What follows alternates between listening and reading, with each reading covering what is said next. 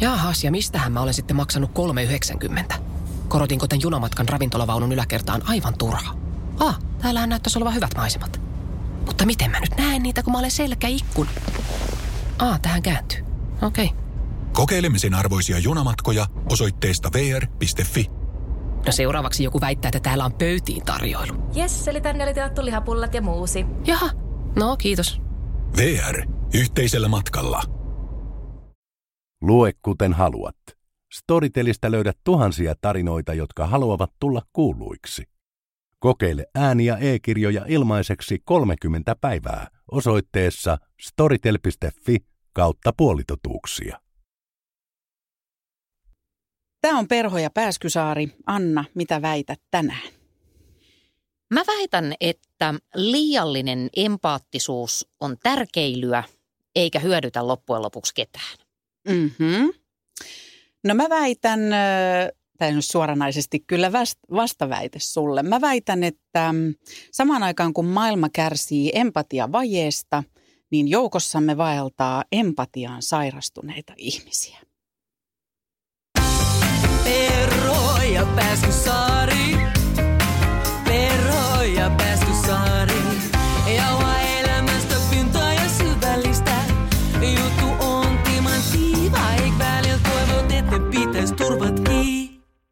Noihin mun ja Annan väitteisiin palataan toivon mukaan jossain vaiheessa keskustelua. Ei voi tietää, mutta tämmöinen tavoite meillä on.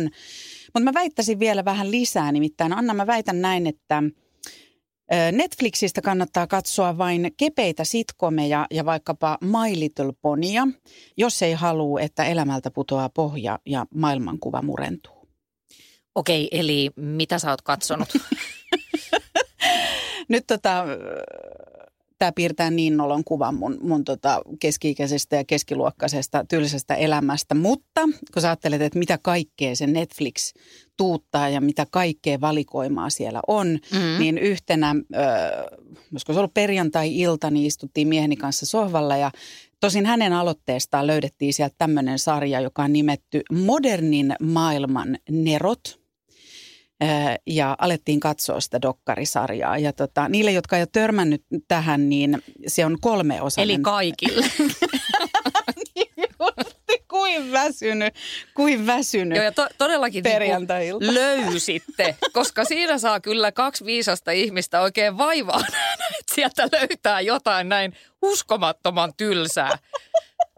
Sä et edes vielä tiedä, että ketä nämä on nämä maailman, modernin maailman nerot. Niin ei, kun mä oon varmaan niin tyhmä, että No niin. Ja mä veikkaan, kun mä luettelen nämä, niin sä luulet, että on suomalainen tota, bändi. Nimittäin nämä modernin maailman nerot on Marx, Freud ja Nietzsche. Onko ne nämä kolme kaveria, jotka tekee sitä jäätelöä? No niin, mä tunnistin nämä. Kyllä mä tiedän, ketä ne on. Okei. Okay. Joo. No tota, ennen kuin mä menen tähän, tähän mun tota, tilanteeseen, kun mun maailma romahti ja, ja tota, elämänhalu valui niin kuin sukista lattialle, niin, niin ensinnäkin mä kysyn, että kuka ikinä, toi on sama toi Niitsen nimi kuin Ben Zyskovitsin nimi, yes. että sitä ei osaa kukaan kirjoittaa mm. niin kuin ekalla, tokalla, kolmannella eikä niin kuin kahdeksannella kerralla oikein. Ja sitten toinen, mä mietin, että modernin maailman nerot, kolme osaa ja kolme miestä. Yllätys. Mä, y, ullatus. Ja tota, mä mietin siitä, että ootko Anna miettinyt sitä, että minkä takia useimmiten vain miehistä käytetään nimitystä Nero? Kenestä naisesta sanotaan, että hän on Nero? Oletko miettinyt? Totta, en mä edes ole miettinyt, mutta jos mä mietin Neroa, niin kyllä ehkä siinä miehen kuva jotenkin piirtyy, piirtyy verkkokalvoille. Niin. No tämä nyt oli tämmöinen sivuhuomautus, mä itse sitä mieltä, että esimerkiksi Tuve Jansson oli Nero ja, ja vaikkapa Astrid Lindgren oli mun mielestä Nero, mutta tota, tämä oli tämmöinen sivujuonne tässä. Mutta kuitenkin vietettiin hulvatonta per, perjantai-iltaa wow. ja katsottiin tällaista sarjaa ja tota, ei tule kellekään varmaan yllätyksenä, että, että mä en ole ikinä missään yliopistossa opiskellut, en mitään ainetta, vielä vähemmän filosofiaa, eli mulle ei niin Nietzsche niin aivan hulluna sanonut mitään ennen tätä dokkaria. Ja tota, se, mitä se sanoo, on se, että, että mä ajattelen, että se on omalla tavallaan kyllä siellä on mielettömän hienoja ajatuksia ja oivalluksia, mutta sehän on ollut siis täys sovinisti ensinnäkin. Mm-hmm. Näin mä oon niin kuin, antanut itseni ymmärtää ja sitten tietenkin se, että hänen kirjoituksiaan ja, ja aatteita ja pohdintojaan niin on kyllä valjastettu – natsien niin kuin filosofiaan kyllä niin, aika. Ne joo, yhdistetty. kyllä. Joo. Ja se on ilmeisesti kiitos, kiitos Niitsen siskon. Tämäkin selvisi mulle siitä muualta. Mutta kuitenkin, niin sieltä tuli tämmöinen, se oli hirveän kiinnostavaa ja se on hirveän kiinnostavasti tehty se dokumentti. Uskon vaan, mä en uskalla katsoa sua, koska nyt sä oot silleen, että hohoja. Mutta sieltä tuli tällainen tota, ajatus, että Nietzsche oli sitä mieltä, että maailmassa ei tarvita myötätuntoa, eli empatiaa hän niin kuin ajattelee näin, että, että se on niin kuin tämmöinen kristillinen arvo, että pidetään huono-osaisista ja heikko-osaisista huolta. Mm. Ja, ja jos näin tapahtuu, niin sivilisaatio ja ihminen eivät mene eteenpäin. Eli, eli ihmisen pitäisi aina pyrkiä jotenkin niin kuin toteuttaa sitä itseään parhaalla tavalla ja viedä maailmaa eteenpäin ja tavallaan pyrkiä tämmöiseen niin kuin superihmisyyteen. Ja näin ei voi tapahtua, jos koko aika niin kuin hyysätään jotain Hyysää muita, muita. ihmisiä. Ja sieltä tuli näin raju väite, että maailmassa ei tarvita myötätuntoa ja että ihmiset sairastuvat niin kuin myötätuntoon ja empatiaan. Ja siis mulla loksahti leuka auki, kun mä oon aina se, joka märisee, että maailmassa on liian vähän empatiaa ja, ja kaikki maailman suuret ongelmat johtuu siitä, että me ei ymmärretä eikä kuunnella eikä kohdata toisiamme. Mm. Niin mun, mä niin kuin mietin, että olisi pitänyt valita se My Little Pony sieltä. Mitä ajatuksia toi sussa herättää? Mm, tosi kiinnostuneita. Ihan hirvittävän kiinnostava ja todella epäkorrekti ajatus, että mm, maailma turmeltuisi empatiasta. Mutta mitä sä voit odottaa kaverilta, jonka kuuluisimpia sitaatteja on, että Jumala on kuollut. Niin. Öm, ja sitten jos sen siskokin on tommonen noitakka, niin en nyt ihmettele. Mutta silti me puhutaan hänestä täällä ja mä oon viettänyt vapaaehtoisesti niin kuin Kyllä, perjantaistani tunnin hänen seurassaan. Jotenkin niin kun mä tunnen nyt myötätuntoa, empatiaa sinua kohtaan, että sä oot kattonut tämän, niin siis ensinnäkin ihan sen takia, että katsoitte tämän perjantaina. mutta, mutta sen Vai onko toi sääliä sitten kuitenkin? Ei ole, tämä on, tämä on tämmöistä hyvän tahtosta ö, tuota, yritystä ymmärtää.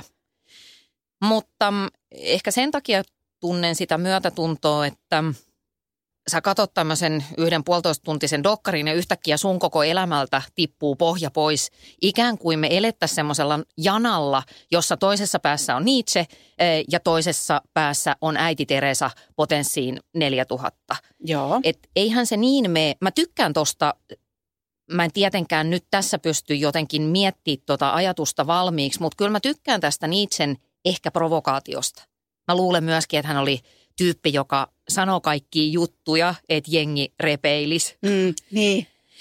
Mutta tota, niin kuin vähän kaikessa, niin mä luulen, että se tasapaino tai se totuus löytyy jostain noiden kahden pointin välistä, koska sit se, mitä mä tuossa alussa väitin, että, että empaattisuus silloin, kun se kallistuu liiallisuuden puolelle, niin se on musta semmoista tärkeilyä ja se ei hyödytä ketään, ei edes sitä empatisoijaa itseään. Tosta mä oon kyllä samaa mieltä ja mä voin lohduttaa, että se meni niin kuin hetkellisesti heilahti se pohja siltä omalta elämältä ö, niin kuin pois. Niin kyllä mä sieltä pikkuhiljaa sitten keräilin sitä niitä identiteettini rippeitä siitä olkkarin lattialta ja tulin siihen tulokseen, että, että se pisti mut miettimään sitä, että mitä mä niin kuin hoen ja Mm. mitä mä saarnaan ja mitä, mi, niin kuin, miksi se on mulle niin sydämen asia ikään kuin taistella sitä empatia vajetta vastaan, mitä mä niin kuin väitän, että on olemassa.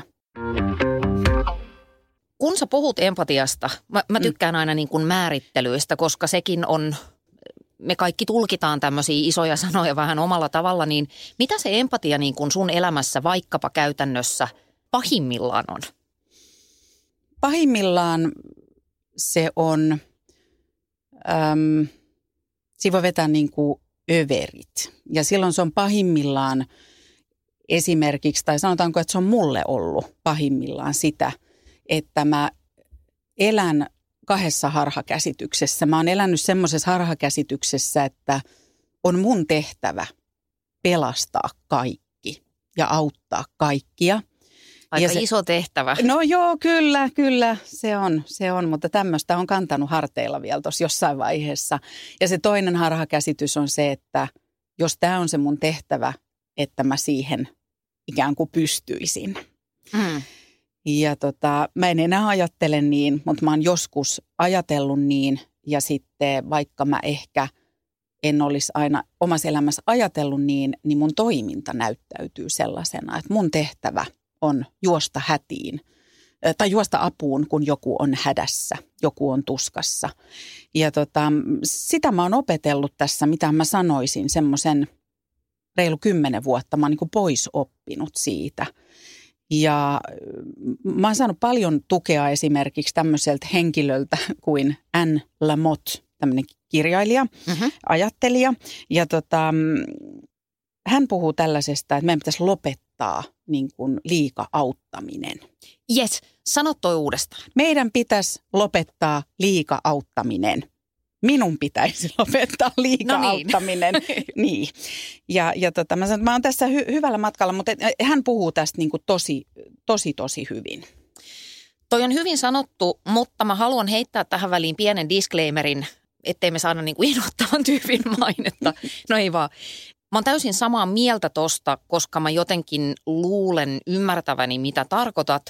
Mutta mä haluaisin tosiaan heittää tähän semmoisen sivuhuomautuksen, että kiltteys on myös aliarvostettua.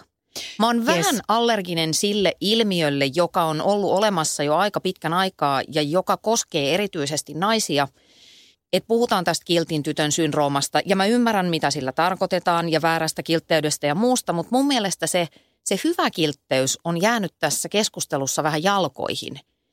Ja eh, pointti on mun mielestä siinä, että sä voit olla samaan aikaan kiltti ja itsekäs. Kyllä. Ei se tarkoita sitä, että jollet sä suostu joka ikiseen asiaan tai nimenomaan juokse korjaamassa kaikkien ihmisten ongelmia, että sun täytyy muuttua niin kuin inhottavaksi. Mä oon täysin samaa mieltä, mikä on ehkä vähän boring. Musta olisi hauska joskus väittää vastaan, mutta mä oon, mä oon aina täysin samaa mieltä. Ja tämä on semmoinen, että tämä liittyy tuohon, kun sä sanoit, että on tärkeää myös määritellä, mistä puhutaan. Mm. Niin, niin säkin lähdit kysymään, että mitä se niin kuin huonoimmillaan se empatia on. Mm. Niin musta on myös kiinnostavaa määritellä monesti asioita, että mitä ne eivät ole. Tosi niin kun, hyvä, kun, joo. niin kun mä oon samaa mieltä, mä oon sitä mieltä, että ei ole mitään tärkeämpää kuin olla kiltti. Mutta sen perään pitää määritellä, mitä se kiltteys ei ole.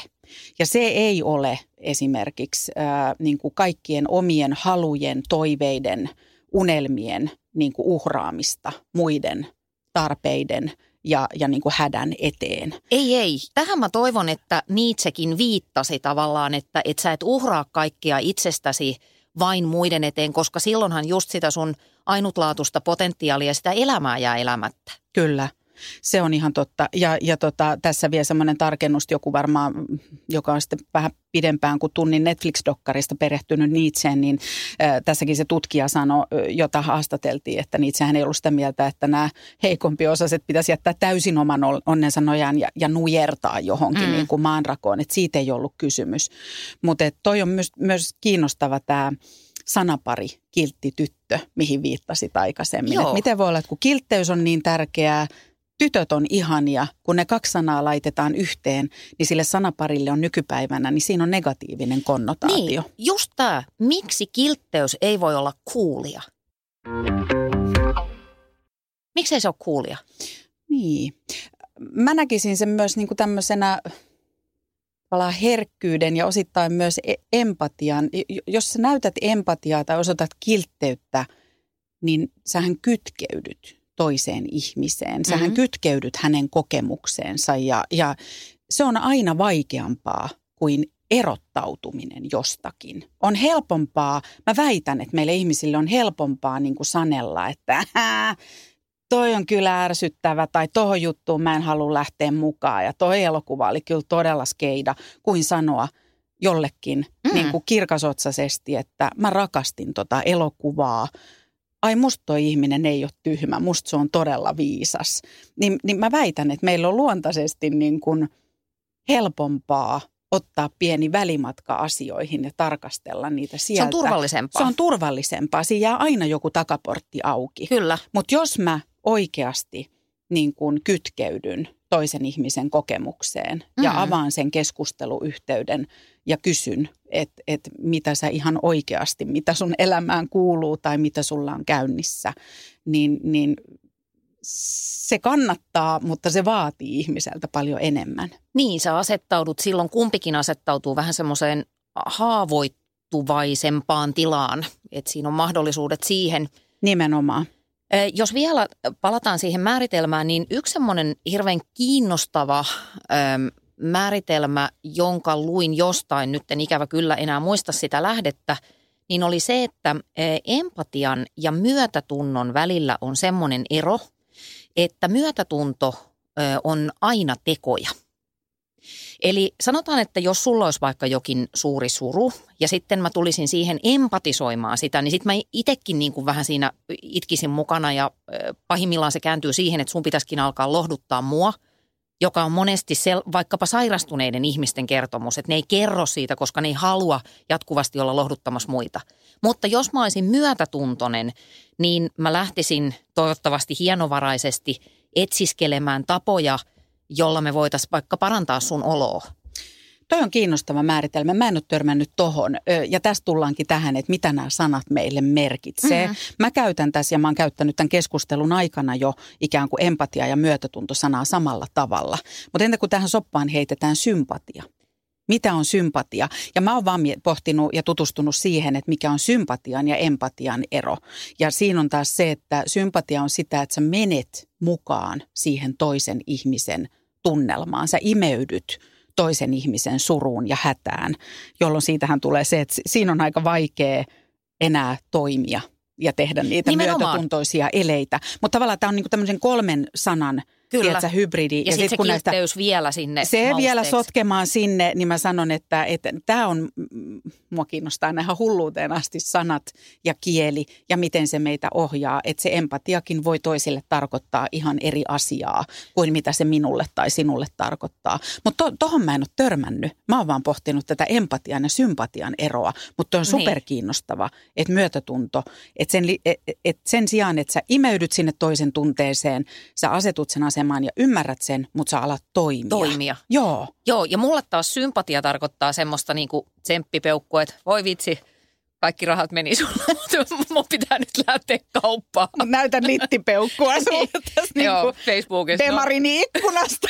Kyllä. mm. Vitsi, kun tämä bensainta on niin kallista nykyään. Okei, okay, mahtavaa sä sanoit äsken, että, että sulla oli tätä vähän niin kuin överiä miellyttämisen halua ja tätä niin kuin yliempatiaa ja maailman pelastamishaluja, niin miten sä sitten aloit sanoa ei? Sehän on hirveän vaikeaa ja mm. pelottavaa. Mm. Niin se on ja sitten tiedät, että mä voin tunnustaa tässä, että, että mä oon viime niin kuin kuukaudet ja vuodet, niin, niin mä oikein niin kuin, tiedät, kuljeskelen tuolla keskusteluissa ja kohtaamisissa ja mä oon silleen, että ei mulla ole liikaa hommia. Musta on tullut tosi hyvä sanomaan ei. Ja että se ei aiheuta mulle mitään hankaluuksia ja yritän niin kuin, tavallaan saarnata ihmisille siitä, että, tai niin kuin, puhua, että miten, miten se on mahdollista ja omat rajat pitää tietää. Ja tiedätkö, mä tällä viikolla mä niin kuin kauhun sekaisin tunteen, mä ajattelin, että mä menen perjantain puhua tästä asiasta Annan kanssa – ja mulla on mennyt tämä viikko aivan käteen. Mä oon sanonut todella moneen asiaan kyllä, mihin mun ei olisi pitänyt sanoa. Tai siis en mä, san, en mä voi sanoa niin, että mun ei olisi pitänyt sanoa tai kannattanut sanoa. Mä tiedän, miksi mä sanoin, koska mm. ne on kivoja asioita. Ne on asioita, joita mä haluan tehdä. Yes. Mutta siinä vaiheessa, kun mä oon niin keskiviikko-iltana, viimeinen sähköposti lähtee kello 1.34 yöllä, mua hävetti Mä oon sille, että, että no niin, tämä pohjakosketus piti niin kuin tällä viikolla kokea. Niin ehkä mä vedän seuraavan puoli vuotta taas ihan ok. Ja mä en ehkä vastannut sun kysymykseen, mutta mä koin tämmöisen tarpeen tämmöiseen tunnustukseen. Mutta kerro Sanna mulle, miten sä sanot ei. Onko se sulle helppoa? Ei, kyllä mä luulen, että mm, mä oon ihan yhtä lailla tämmöinen toipuva, toipuva kieltäytyjä. Mä oon tullut siinä paremmaksi mutta ei se mitenkään itsestäänselvyys ole. Ja just kun sanoit tämän kivoja asioita, niin se ansa ehkä mun kohdalla on kaikkein useiten se, että, että on niin paljon kivoja juttuja, joihin tekee mennä, tai siis mieli mennä mukaan. Ja sitten mä oon huomannut sellaisen niin kuin todella epäreilun ja kummallisen piirteen itsessäni, että sitten kun mä oon jälleen kerran ja huom, minähän siis vedän ajankäyttökoulutuksia, jonka varmaan huomasit silloin, Nimenomaan. kun olin vain tunnin edellisestä tapaamisesta. Mun on pakko kertoa tähän väliin, että kun Anna tuli tunnin myöhässä, me halattiin, se kuiskas mun korvaan, haluatko ostaa minulta ajankäytön hallintakurssi? No, nehän ne muita opettaa, jotka ei itse osaa. No mutta, Joo. joo. No, anyway, aina silloin tällöin minulle tapahtuu näitä retkahduksia ja mulle tulee tämmöistä niin kuin aikaoptimismia. Eli vaikka mun kalenteri tänään olisi tosi täynnä, niin sitten mä huomaan, että okei, tuolla kolme viikon päässä, niin siellähän ei olekaan paljon mitään, joten mä voin laittaa sinne tän, tän, tän, tän, tän ja tän. E- Eli se ralli pyörii vähän niin kuin koko ajan. Kyllä. Ja silloin kun on oikein semmoisessa hybriksessä ja sitä on just tätä, että yöhön asti tekee ja koko ajan sähköpostit paukkuu, niin silloin jos joku kysyy multa jotain, niin kuin, mä oon ulospäin ihan rauhallinen ja miellyttävä, mutta mun sisällä käy sellainen säinä, saatana, etkä sä nyt huomaa, kuinka täynnä mun kalenteri on, älä tuu häiritsemään mua. Eli siis eh, vastauksena kysymykseen eh, vaihtelevasti. Ihana lohdullista. Tähän on niin lohdullista. jotta mä voisin sanoa jotain edes etäisesti järkevää, Joo. niin yksi ainoita keinoja, minkä mä olen havainnut toimivan itselläni on se, että kun joku pyytää multa jotain tai kysyy mua johonkin, niin mä vähän valehtelen sekä itselleni että tälle kysyjälle, että hei, kuulostaa kivalta, sopiiko, että palaan sähköpostilla tai tunnin päästä, jolloin mä saan niin kuin sen hetken, että mä pystyn puhuttelemaan itseäni. Joo. Nyt mieti oikeasti, että onko tämä hyvä juttu. Kyllä. Ja sitten koko ton keskustelun päätteeksi mä huomaan, että, että mua auttaa semmoinen lause noissa hetkissä, että tyhmähän ei ole se, joka kysyy, vaan tyhmä on se, joka suostuu. Mun mielestä just on.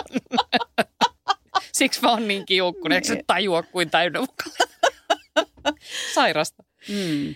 Mutta tietysti siihen ei sano, nämä aikataulujutut on niin kuin yksi homma ja se on sieltä kieltäytymisen kuitenkin helpoimmasta päästä, koska eh, kyllähän ihmiset aika hyvin ymmärtää, jos sanoo, että sori, että ei vaan pysty, että mun kalenteri on niin täynnä. Mutta se, mikä kieltäytymisestä tekee aidosti vaikeaa on se, että jos mä sanon ei johonkin juttuun, niin pitääkö ihmiset mua hankalana tai leuhkana tai ylimielisenä?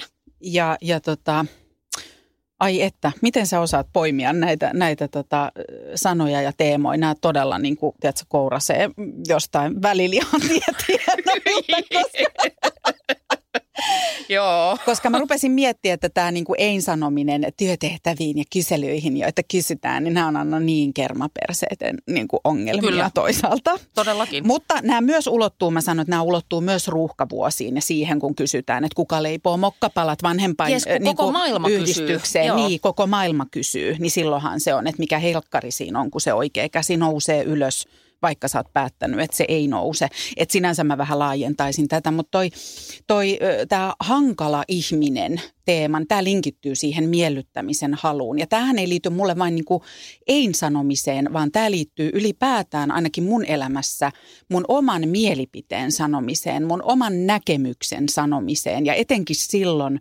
jos se on sellainen, että se on vaikka ristiriidassa yes. niin kuin muiden paikalla olijoiden kanssa tavallaan niin kuin vastaväite, tai se on jossain vaiheessa jotakin projektia, kun se on jo aika pitkällä ja mä huomaan, että on menossa väärään suuntaan, niin uskallanko mä avata suuni ja sanoa, että toi ei ole musta hyvä idea. Ihan vaan- hirveetä. Mua nytkin Niin. ottaa vähän vatsasta, vaikka tämä on mielikuvitusta. Ja mä, mä niin kuin sen, sen sanotaanko niin kuin 30 elämäni ensimmäistä vuotta, niin kaiken mä tämän nielin, koska mä ajattelin, että jos mä avaan suuni, niin minua ei rakastetakaan. Et mun otsassa niin luki, että semmoisin hevosen kokoisin kirjaimin, että rakastakaa minua niin kuin please. Ja sitten siitä, kun yrittää niin kuin jotenkin päästä eroon, niin äh, siinä ehkä tapahtui niin sanotut Nietzschet. Eli sitten kun tavalla kerää sitä rohkeutta ja tajuaa, mm. että, että sen sijaan, että patoaa ne kaikki asiat sisälleen, niin niitä täytyy alkaa niin kuin sanoa ulospäin, niin sitten ne ei ole aina tullut kyllä kaikkein rakentavimmalla tavalla ja ne on voinut tulla aika negatiivisesti ja kriittisesti ja jotenkin kärkkäästi, Joo. just näin. Mutta tota, mulla tulee tuosta hankala sanasta myös mieleen tällainen, että – et tota, on yksi sellainen tuttu ihminen, joka tekee monia asioita ja yksi asia, jota hän tekee, on, on keittokirjat. Ja hänellä oli semmoinen keittokirja tulossa, johon hän oli miettinyt selkeän teeman. Ja hän näkee asiat niin, että hänellä oli täysin selvää, että minkälaiset kuvat siinä on, minkälainen taitto siinä on, minkälainen kansi ja minkälaiselle paperille se on painettu. Joo. Ja kun tämä kirja tulee painosta ja hän avaa ensimmäisen niin kuin pakkauksen, niin se kirja on muuten ok, mutta se on painettu täysin vääränlaiselle paperille, joka saa ne kuvat ja kaikki näyttämään ihan väärältä. Joo. Ja tämä ihminen sanoo, että tämä ei vetele, laittaa paketin kiinni ja sanoo, että, että tämä kirja tulee myyntiin vasta, kun nämä kirjat painetaan uudestaan oikeanlaiselle paperille. Erittäin ja, kova. Ja kun mulle kerrotaan tätä tarinaa, ne. niin sanotaan loppuun, mutta hän on tunnetusti aika hankala ihminen. Ja siitä hetkestä lähtien mä oon, aina kun joku sanoo, että joku on vähän hankala ihminen, vaikka työelämässä, niin mä mietin, että mitä se hankala ihminen on. Jos ihmisellä on näkemys, jos sillä on mielipide mm. ää, ja se ei pelkää sanoa niitä, ja se vaatii ehkä itseltään paljon, mutta vaatii myös muilta paljon. Ja että sopimuksissa pysytään. Tekeekö se siitä ihmisestä hankalan?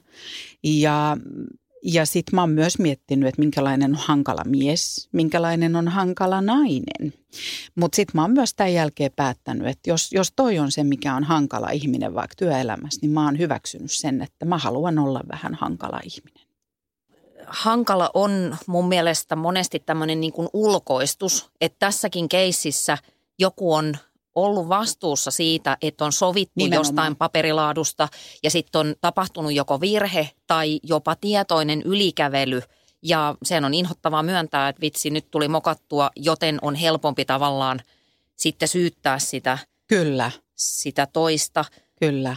Mutta tuossa keississä tulee mun mielestä hienosti esille semmoinen asia, mikä siinä kieltäytymisessä eh, just itseäkin usein riivaa, on se, että jos mä nyt avaan suuni ja olen eri mieltä, eh, erityisesti isommassa porukassa mm. tai jonkun sellaisen ihmisen edessä, jolla on muhun nä- eh, nähden jonkunnäköistä statusta tai yes. näin, niin siinähän alkaa niin kuin kehittää itse semmoisia mielikuvia ja tulkintoja siitä, että noi varmaan ajattelee, että toi on nimenomaan se hankala akkariivin rauta, että olisi nyt tyytyväinen ja kiitollinen, kun on saanut tämän jonkun hienon projektin tai muuta. Mutta välttämättä se ei ole yhtään totta. Todennäköisesti suurin osa niistä ihmisistä, jotka istuu siinä palaveripöydän ympärillä, miettii, että mitä ne ostaa – iltapäivällä, niin kuin, mitäs tänään syötäisiin. Niin ne jätti ja toikin, niiden röökit. niin kyllä, koska tämä loppuu ja koska syödään. Nimenomaan. Ja no toi on ihan mun kokemus myös on se, että mä ajattelin pitkään vaikka kun, kun teen niin kuin mediassa töitä, niin mä ajattelin, että, että esiintyjän roolissa mä en voi sanoa ja vaatia asioita ja pointata epäkohtia, koska ne ajattelee, että juman kautta mikä diiva. Toi on olevinaan. Toi on diiva. Kyllä. Ja se on se mun, että mä, että mä vaan olisi diiva kenenkään mielestä. Mä vaan täällä nyt teille kahvia keitän ja täytän Joo, siis tiedoksi, ja kipitän. Ja... Jennihän makaa täällä lattia mun, mun jalkojen juuressa täällä, ettei nyt vaan kukaan lu... Mutta siis joo, mä, ymmär, mä tiedän niin. täysin, miltä toi tuntuu. Niin, mutta sittenhän siinä on se, että toihan on ihan, niin kuin sä sanoit, että se ei ole todennäköisesti totta totta. Ensinnäkin, mitä sitten vaikka joku miettisikin siinä huoneessa näin. Todennäköisesti mm. miettii. Se ei muutu siitä, avaat sä sun suun tai et. Ja, ja, ja toinen on se, että, että mä ainakin siinä vaiheessa, kun mä sitä niin paljon pelkäsin, sitä hankalan ihmisen mainetta on se, että sitten kun mä avasin suuni, mä poimin vaan ikään kuin juttuja, jotka ympäristöstä, ilmeitä, eleitä, sanoja, jotka vahvisti sitä, että noi kyllä vihaa mua nyt. Ja mä tein ihan tietoisen päätöksen, että sitten kun mä uskalsin avata suutani, en maailman kärkkäimmin, mutta uskaltauduin sanomaan asioita, niin mä aloin tietoisesti poimia ympäristöstä viestejä, jotka kumoaa sen mun uskomuksen siitä, että noi pitää mua diivana. Eli mä aloin miettiä, että no noi pyytää mua tähän palaveriin vielä viikonkin päästä. Ne haluaa tehdä mun kanssa töitä näköjään vielä edelleen. Mä saan olla näiden kanssa. Tämä on ihan hirveän tärkeä asia, että sä sanoit ton. Eli mä kertaan vielä. Joo. Mun sisäinen opettaja täällä heräsi just henkiin. eli siis ala, alakin keräillä niitä indikaatioita, jotka kertoo siitä, että hei hetkinen, että tämä Mimmihan puhuu asiaa. E, mutta mä haluan kysyä sen, että mitä pahaa tuosta seurasi? Tapahtuiko, lunastuiko joku niistä skenaarioista, mitä sä päässä ajattelisit, että no sit mua pidetään leuhkana ja mä oon hankala ja kukaan ei pyydä mua töihin. Näköjään on hommia riittänyt. Hommia on riittänyt, mutta se pitää sisällään myös sen toisen puolen, että pitää syvällisesti ymmärtää se, että on ihmisiä, jotka silti ajattelee susta pahaa ja huonoa, joiden silmissä Mutta sä niitä oot. on anyway kyllä. Niitä, niin tätä mä just tarkoitan, Joo. että niitä on joka tapauksessa. Se ei muutu siitä mun toiminnasta niin kuin ö, sen jälkeen. En mä osaa tuohon enem, enempää niin sanoa. Mä huomasin, että toi toimi niin kuin mun kohdalla noin. Mm-hmm. Mulle tulee itselle mieleen semmoinen esimerkki. Tästä ei ole kauhean pitkää aikaa, kun mä olin yhdessä palaverissa, jossa puhuttiin asiasta, josta mä tiedän tietäväni aika paljon. Joo. Ja mun mielestä se keskustelu meni ihan niin kuin väärään suuntaan tai siinä oltiin tekemässä vääränlaista päätöstä. Mutta mä just jotenkin huomasin yhtäkkiä, sain itseni kiinni siitä, että mä ajattelen, että – että no mä kerron sitten kotona mun miehelle, kuin tyhmiä ne kaikki muut oli siellä palaverissa. Aina hyvä, aina Kyllä. hyvä. Ratkaisee monta asiaa. Ratkaisee Joo. todellakin. Ja minä kyllä tiedän. Ja sitten silleen, hetkinen, minä kyllä tiedän, miten tämä kannattaisi hoitaa. Ja sitten mä oikein niin kuin otin vähän semmoisen tormakamman asennon ja muistelin kaikkia hengitysohjeita ja levitin jalkoja tämmöiseen niin kuin taisteleva kauris. Missä vaiheessa sain todella paljon jo huomiota kaikilta. Mä mietin, että mitä ne siinä vaiheessa ajatteli, ne tyypit siinä ympärillä. Mikä spastinen kohta. Hänellä on siis epilepsia. niin, niin siis miksi hän ei ole kertonut? No, Ja- ne oli soittamassa ambulanssia, mutta miten sun tilanne? Kyllä, ja Niin. mulle työnnettiin suukapulla suuhun ja repäisin sen irti. Ja sanoin tormakasti sen mun mielipiteen, ja mä huomasin samalla, niin kun jotenkin reflektoin omaa käyttäytymistä, että mua hermostutti se niin paljon, että mä kimitin vähän, vaikka mä yritin puhua möreästi ja vakuuttavasti, niin jotenkin se meni tällaiseksi.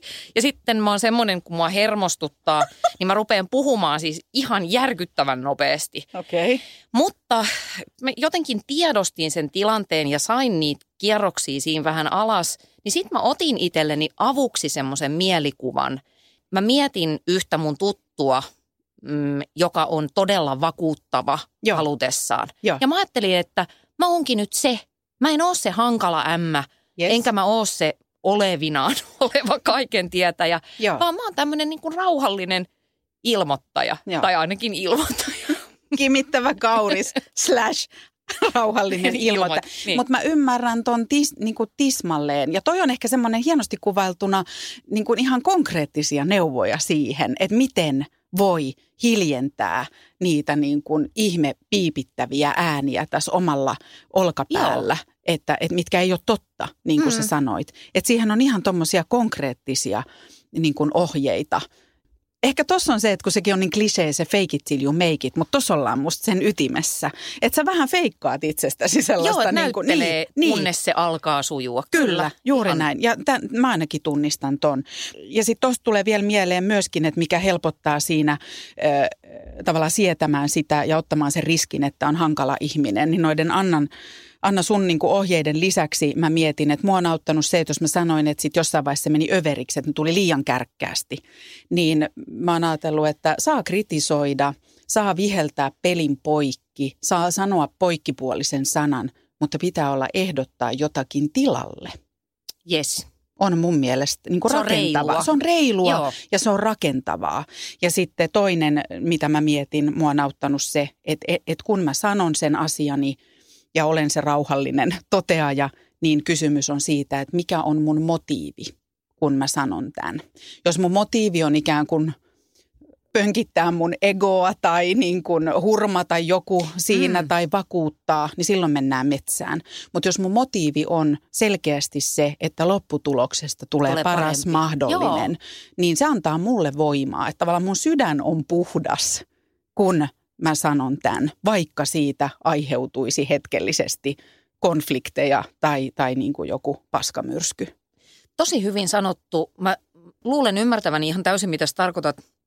Että siitä tulee semmoinen ikään kuin jonkunnäköinen moraalinen oikeutus sanoa se asia. Tai no, moraalinen oikeutus ehkä nyt kuulostaa vähän ylätasojutulta, mutta siitä tulee ainakin itsevarmuutta. Joo, Mun on muuten pakko tunnustaa vielä, koska siis oikeasti vaikka mä käyn ihan ihmisille ääneen viisastelemassa siitä, että miten tärkeää se ei sanominen on ja Joo. teet, kato, väännät tästä ja vedät tosta, niin sitten sä osaat. Ja vähän aikataulukoulutusta, sori, että tuli tunnin myöhässä. Joo. Joo. Niin tota, sit siis mulla välillä ne kauhufantasiat laukkaa semmoisiin sfääreihin, että jos esimerkiksi joku ihana ihminen soittaa ja pyytää mua jollekin pistokeikalle, sanotaan vaikka Kajaaniin. Ja siis Joo. Kajaanissa ei ole mitään vikaa, mutta 700 kilometriä yhteen suuntaan, niin se on aika pitkä reissu. Joo. Niin sitten mä mietin aina sitä, että, että jos mä nyt sanon, että, että mä en tuu, Joo. Niin. niin Nytkin tuntuu vaikealta Niin sanoa tässä niin kuin fiktiivisessä tilanteessa. Joo, mutta jos sä Anna sanot, ei, en tule nyt Kajaaniin kyllä, pistokeikalle. Niin silloin universumi ajattelee, että minä olen kiittämätön paska, joka ei arvosta sitä, mitä on saanut. Ja, ja sitten jotenkin, kun mä lähden vaikka aamulla koiran kanssa ulos, niin siellä on sellainen palava pensas. Olet työtön koko loppuelämäsi. Anteeksi, mä edes san... Miksi mä sanoin tämän? Anteeksi, mä tukehdun. Mutta siis mä, mä, mä sanon tämän vaan sen takia, eh, että, että mä niin kuin haluan osoittaa ymmärrystä sitä kohtaa, miten vaikeeta välillä se rajojen vetäminen ja kieltäytyminen on. Se on totta. Mutta siis mä, mua on kyllä pikkasen hämmet. Mä en ole ajatellut, että sä oot ihminen, joka ajattelee, että un, ensinnäkin, että universumi on joku taho, joka toimii jossakin. Ja, mm. ja nyt siellä niinku kyhäillään jotakin niinku tulipalloa Joo, ja, ja- tulimyrskyä ja, Ja siis huom, palavaa pensaa. juuri minä olen sen universumin keskus, eli ehkä se liittyy enemmän siihen. Mutta nythän sä ootkin ytimessä. Et miten ne voi saada niin suuret mittakaavat, nämä kelat meidän arjessa, kun ei niillä ole minkäännäköistä merkitystä niin kuin universumin mittakaavassa. Ei niin. Niin. Yksi fantastinen neuvo, jonka mä oon kuullut niin kuin päätöksentekoon, siis vaikkapa nyt tämmöiseen tilanteeseen, että kieltäydynkö vai en, niin mieti sitä, että mikä vaikutus tällä asialla on tyyliin kuukauden päästä, vuoden päästä, kymmenen vuoden päästä. Joo, Tota, pitäisikö laittaa hommaa vähän nippuun? yes. Anna, mä oon sitä mieltä, että kuten ideoilla ja sitten unelmilla ja sitten tällä, tällaisella podcastilla ei välttämättä ole minkäännäköistä arvoa, jos ei sen konkretisoidu toiminnaksi. Ja sitten mä oon vieläkin aivan siis jotenkin vaikuttunut siitä myötätunnon määritelmästä, että sen erottaa empatiasta ja ehkä myös sympatiasta se toiminta, miten se muuttuu toimiksi. Niin Anna, miten lisätään myötätuntoa elämässä. palavien pensaiden tota, kehystämässä universumissa, elämässä, arjessa, miten sitä myötätuntoa voisi opetella? No yksi ainakin juttu, mitä mä ajattelen, on se, että jos me halutaan oikeasti parantaa vähän maailmaa tässä meidän pikkupodcastissa, niin Oho, ö, opeta lapsellesi, mitä tunteet on, tai sanoita niitä. Koska siinä oppii myös itse. Että susta varmaan tuntuu tältä, tai ko- ehkä paremmin sanottuna, että tuntuuko susta siltä. Että et jotenkin jäsennettäisiin sitä, varsinkin niitä tilanteita, kun ihmisestä tuntuu jotenkin pahalta, että me tehtäisiin ne tunteet näkyväksi ja sitä kautta normalisoitaisiin erilaisia ahdistuksen muotoja. Tämä on musta ihan mielettömän hieno pointti, koska sekä isosiskona että äitinä mun Hmm. suurin huoli elämässä on ollut se, että miten ikinä mun pikkuveljestä ja mun lapsista voisi kasvaa huumorintajuisia, mutta myös empaattisia ihmisiä. Se oli mulle mysteeri, miten se tapahtuu. Ja mä uskon, että toi on oikeastaan ainoa keino siihen.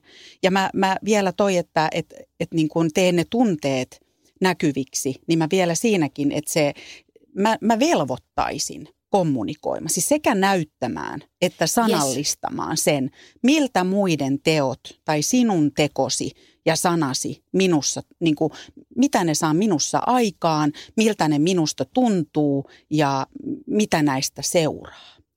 Ihan sika hyvä pointti, koska mä tulin ajatelleeksi myöskin semmoista, että nythän me ollaan puhuttu esimerkiksi tässä meidän keskustelussa empatiasta sen empatian ikään kuin antajan näkökulmasta, että jos sulla on joku hätä, niin mä annan sulle mun empatiaa, mutta empatia itse asiassa vaatii tietynlaista aktiivisuutta myöskin siltä vastaanottajalta tai se myötätunto sillä tavalla, että olisi just sitä rohkeutta, mistä sä sanoit aikaisemmin, näyttää niitä tunteita ja uskaltaa kytkeytyä niihin. Eli meillä on niin surullisen monta tarinaa meidänkin kulttuurissa siitä, että miehet ei itke ja sotien jälkeen ja on pärjättävä yksin ja muuta. Ja musta se on juuri sekä, sekä empatian tai myötätunnon ja tämmöisen itsemyötätunnon puutetta. Että mieluummin että tehdään ne vaikeat jutut näkyväksi. Ei se tarkoita sitä, että kaikkien täytyy niin kuin, ö, käydä hulluna tai siis olla niin kuin tämmöinen Maaret Kallion suora lähetys koko elämässä, vaan niin. Niin. siis, että, että tehdään ne hommat näkyväksi. Kyllä, Ka- kaikkia sattuu. Kaikilla Kyllä. menee välillä vähän huonosti. juuri näin. Onko muuta?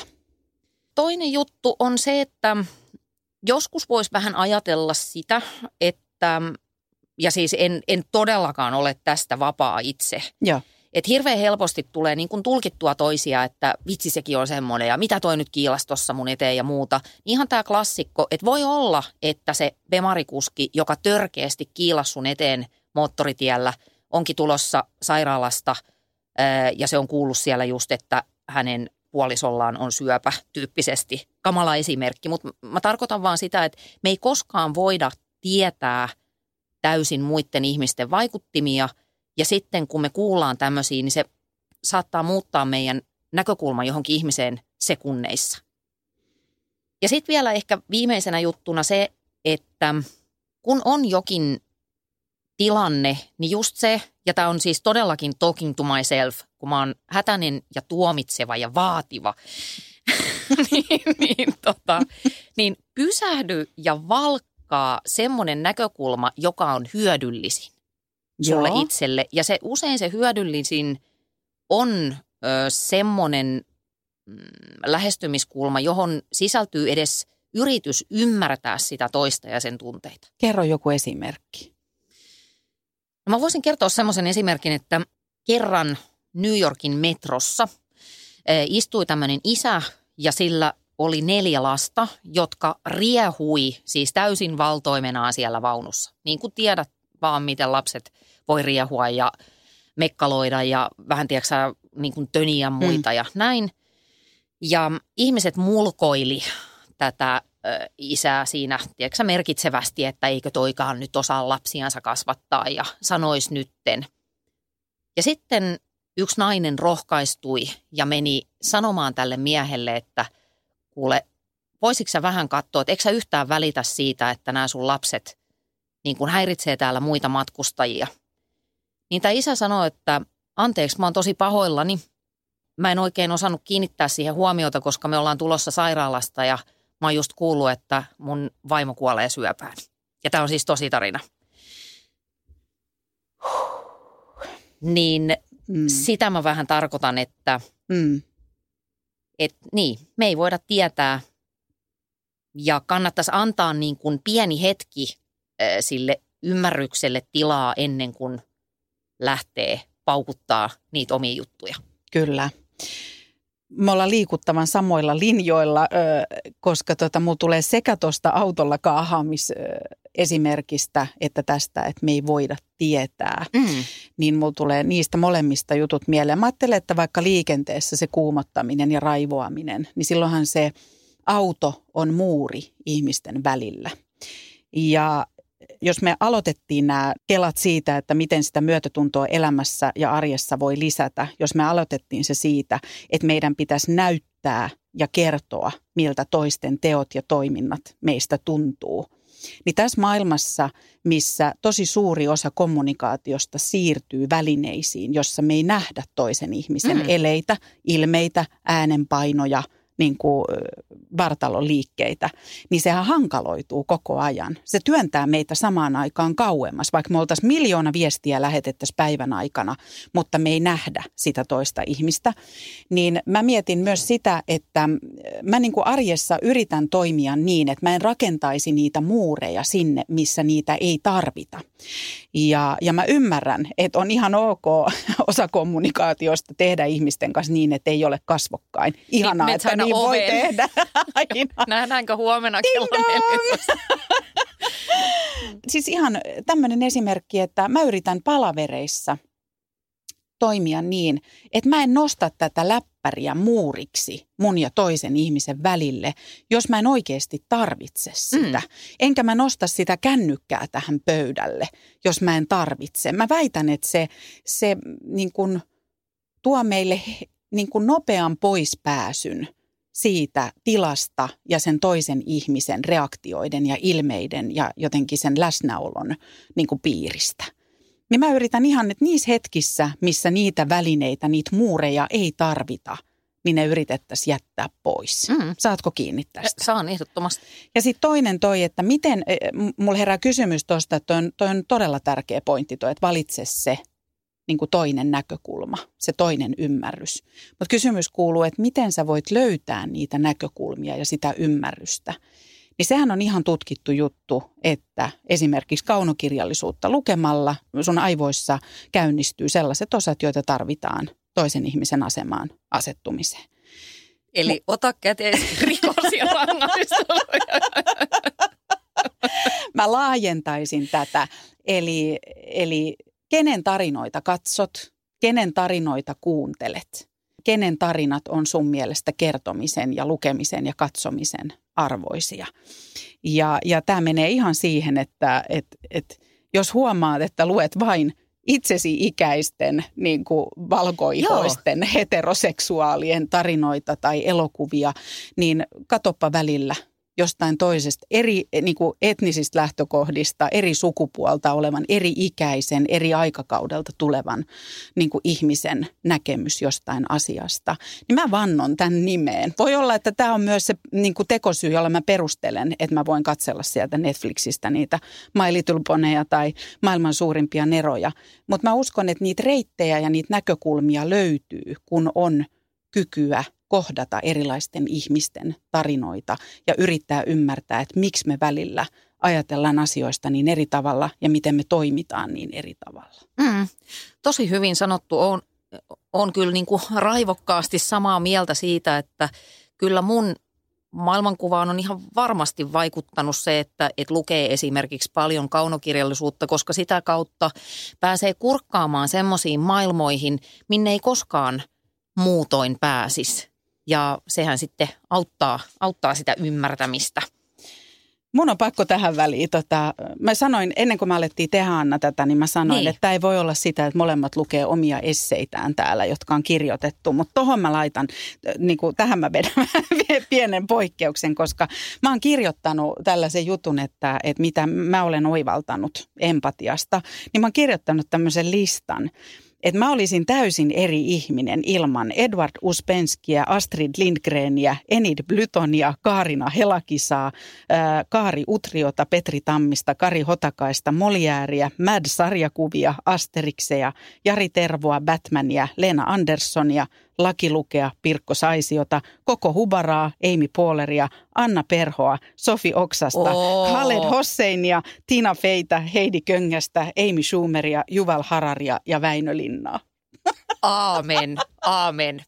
Eh, viitsi, nyt mulla ei ole mitään listaa, mutta siellä on Jenni Pääskysaari, Ja sit, Oikea vastaus. kyllä.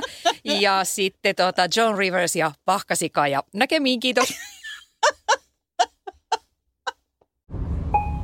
Jaahas, ja mistähän mä olen sitten maksanut 3,90? Korotinko tämän junamatkan ravintolavaunun yläkertaan aivan turha? Ah, täällähän näyttäisi olevan hyvät maisemat. Mutta miten mä nyt näen niitä, kun mä olen selkä ikkuna? Ah, tähän kääntyy. Okei. Okay. Kokeilemisen arvoisia junamatkoja osoitteesta vr.fi. No seuraavaksi joku väittää, että täällä on pöytiin tarjoilu. Jes, eli tänne oli tilattu lihapullat ja muusi. Jaha, no kiitos. VR. Yhteisellä matkalla.